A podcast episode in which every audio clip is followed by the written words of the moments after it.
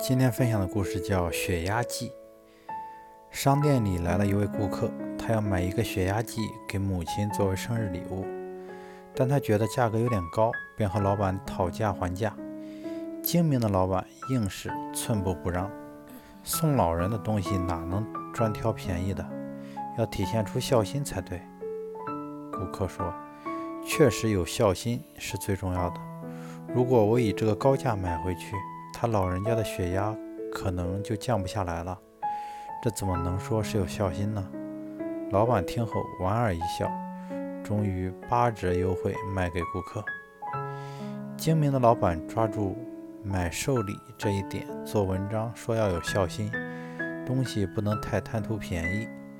机敏的顾客却接过孝心的话题，说老人因价格贵而生气，就会导致血压上升，说的合情合理。